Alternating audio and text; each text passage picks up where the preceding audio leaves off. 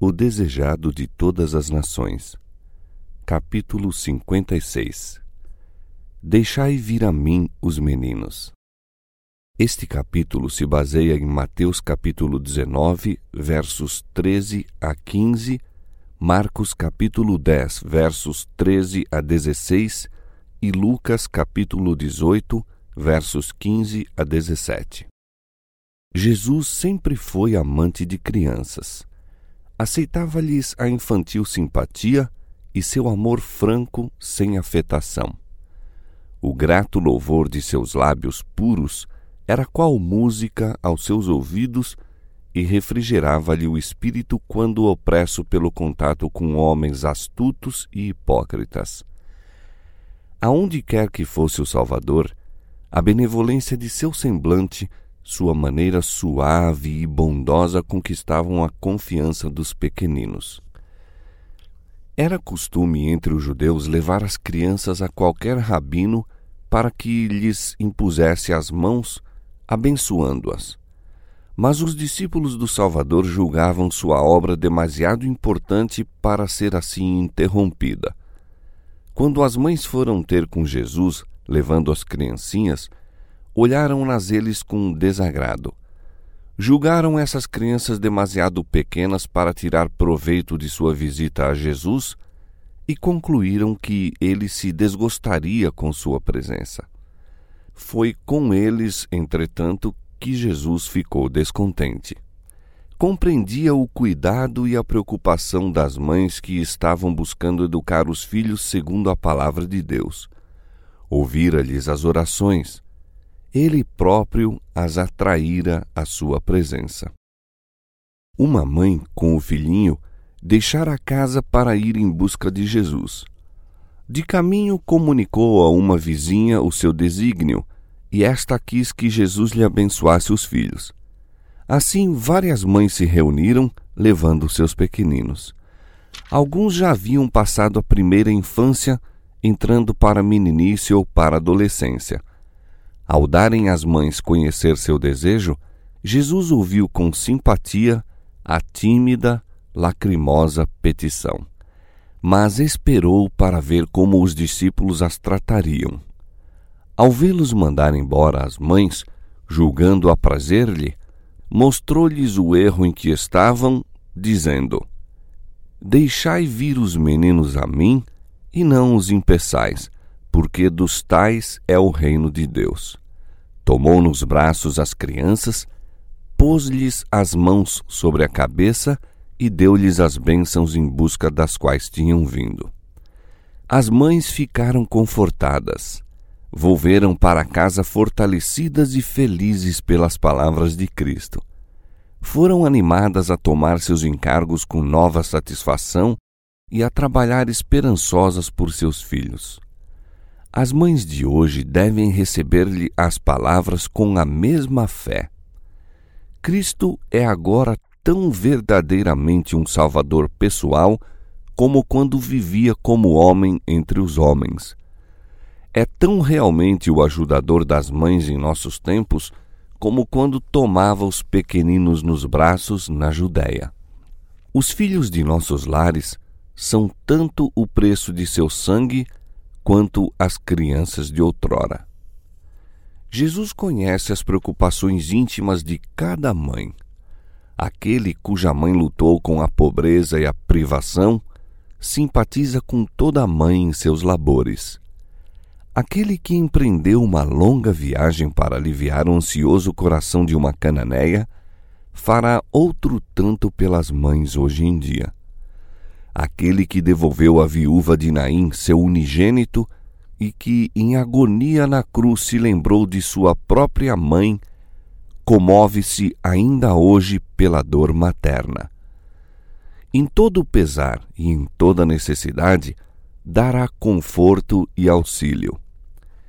Vão as mães ter com Jesus, apresentando-lhe suas perplexidades encontrarão suficiente graça para as ajudar na educação dos filhos. As portas acham-se abertas a toda mãe que desejar depor seus fardos aos pés do Salvador.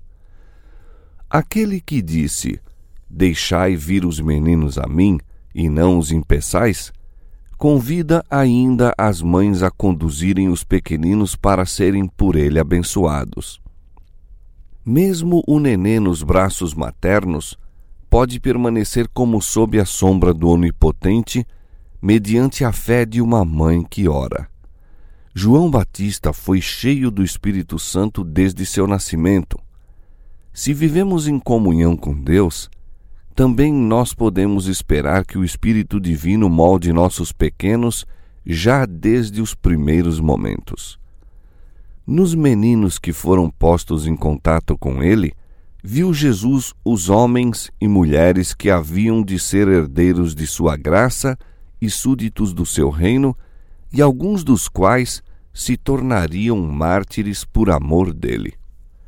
Sabia que essas crianças haviam de ouvi-lo e aceitá-lo como seu redentor muito mais facilmente do que o fariam os adultos, muitos dos quais eram os sábios segundo o mundo e os endurecidos. Em seus ensinos, descia ao nível delas. Ele, a majestade do céu, não desdenhava responder-lhes às perguntas e simplificar suas importantes lições para lhes atingir a infantil compreensão. Implantava no espírito delas as sementes da verdade que haveriam de brotar nos anos vindouros, dando frutos para a vida eterna. É ainda verdade que as crianças são as pessoas mais suscetíveis aos ensinos do Evangelho. Seu coração acha-se aberto às influências divinas e forte para reter as lições recebidas. Os pequeninos podem ser cristãos tendo uma experiência em harmonia com seus anos. Precisam ser educados nas coisas espirituais e os pais devem proporcionar-lhes todas as vantagens para que formem caráter segundo a semelhança do de Cristo. Os pais e mães devem considerar os filhos como os membros mais novos da família do Senhor a eles confiados para que os eduquem para o céu. As lições que nós mesmos aprendemos de Cristo devemos transmitir a nossas crianças de maneira a poderem ser compreendidas pelas tenras mentes infantis, revelando-lhes pouco a pouco a beleza dos princípios do céu. Assim, o lar cristão se torna uma escola em que os pais servem de mestres auxiliares ao passo que o próprio Cristo é o principal instrutor. Trabalhando em favor da conversão de nossos filhos, não devemos buscar violentas emoções como o testemunho de convicção do pecado. Nem é necessário saber o tempo exato em que se convertem.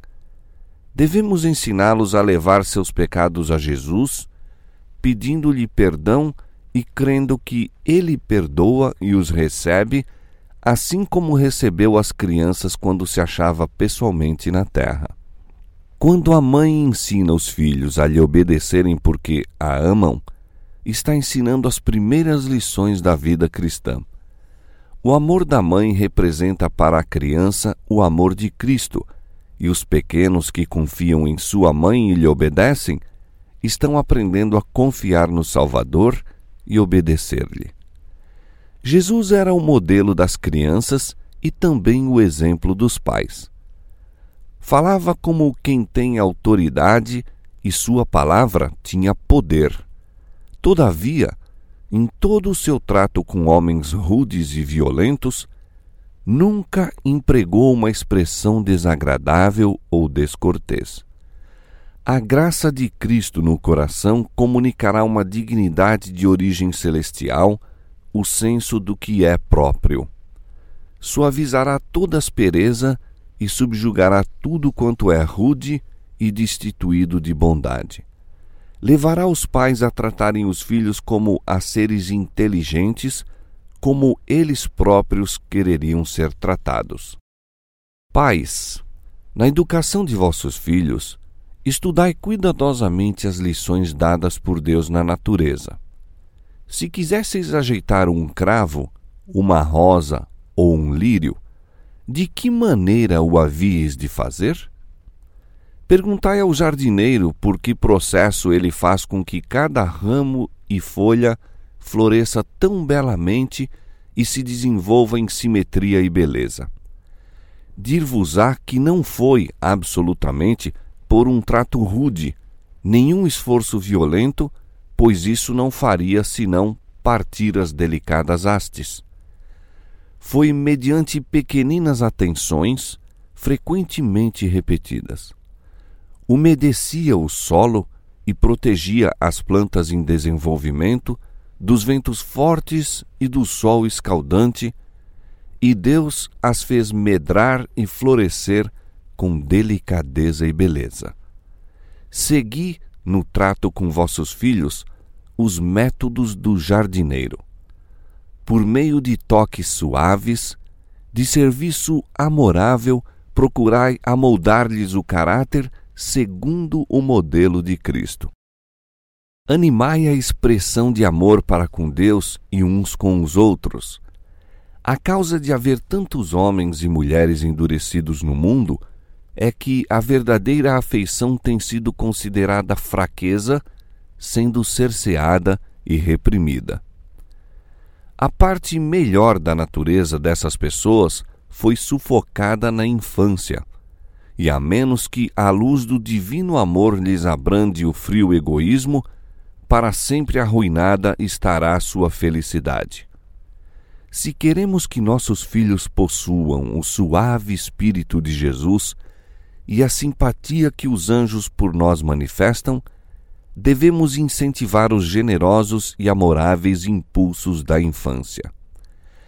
Ensinai as crianças a ver Cristo na natureza Levai-as ao ar livre, à sombra das nobres árvores do quintal, e em todas as maravilhosas obras da criação, ensinai-as a ver uma expressão de seu amor. Ensinai-lhes que Ele fez as leis que regem todas as coisas vivas, que fez leis também para nós e que elas visam a nossa felicidade e alegria. Não as fatigueis com longas orações e exortações tediosas, mas, mediante as lições objetivas da natureza, ensinai-lhes a obediência à lei de Deus. Ao lhes conquistardes a confiança em vós como seguidores de Cristo, fácil vos será fazê-las aprender as lições quanto ao grande amor com que ele nos amou. Ao procurardes tornar claras as verdades concernentes à salvação e encaminhar as crianças a Cristo como Salvador pessoal, os anjos estarão ao vosso lado. O Senhor dará aos pais e às mães graça para interessar os pequeninos na preciosa história do infante de Belém, que é, na verdade, a esperança do mundo. Quando Jesus disse aos discípulos que não impedissem as crianças de ir ter com ele, falava a todos os seus seguidores em todos os tempos, aos oficiais da igreja, aos ministros, auxiliares e todos os cristãos. Jesus está atraindo as crianças e ordena-nos: Deixai vir os meninos a mim, como se quisesse dizer: Eles virão se os não impedirdes. Não deixeis que vosso caráter não cristão represente mal a Jesus.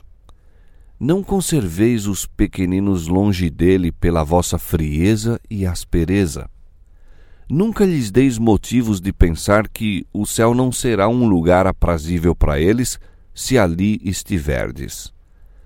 Não faleis de religião como qualquer coisa que as crianças não podem compreender nem procedais como se não se esperasse que elas aceitem a Cristo em sua meninice. Não lhes deis a falsa impressão de que a religião de Cristo é de tristeza e que, ao se achegarem ao Salvador, devem abandonar tudo quanto torna a vida aprazível. Ao operar o Espírito Santo no coração dos pequenos, secundemos-lhe a obra. Ensinai-lhes que o Salvador os está chamando que coisa alguma lhe poderá dar mais prazer do que se lhe entregarem eles no desabrochar e no vigor da vida. o Salvador contempla com infinita ternura as almas que comprou com seu próprio sangue. São as reivindicações de seu amor. Olha-as com inexprimível anelo. Seu coração estende-se não somente para as crianças bem comportadas, mas para as que têm, por herança, traços objetáveis de caráter. Muitos pais não compreendem quanto são responsáveis por esses traços em seus filhos. Não possuem a ternura e a sabedoria necessárias para tratar com os errantes a quem fizeram o que são. Mas Jesus olha essas crianças com piedade. Ele segue da causa para o efeito. O obreiro cristão pode ser o instrumento de Cristo em atrair essas crianças para o Salvador com sabedoria e tato, pode ligá-las ao próprio coração, dar-lhes ânimo e esperança e, por meio da graça de Cristo, transformar-lhes o caráter, de sorte que delas se possa dizer: dos tais é o reino de Deus.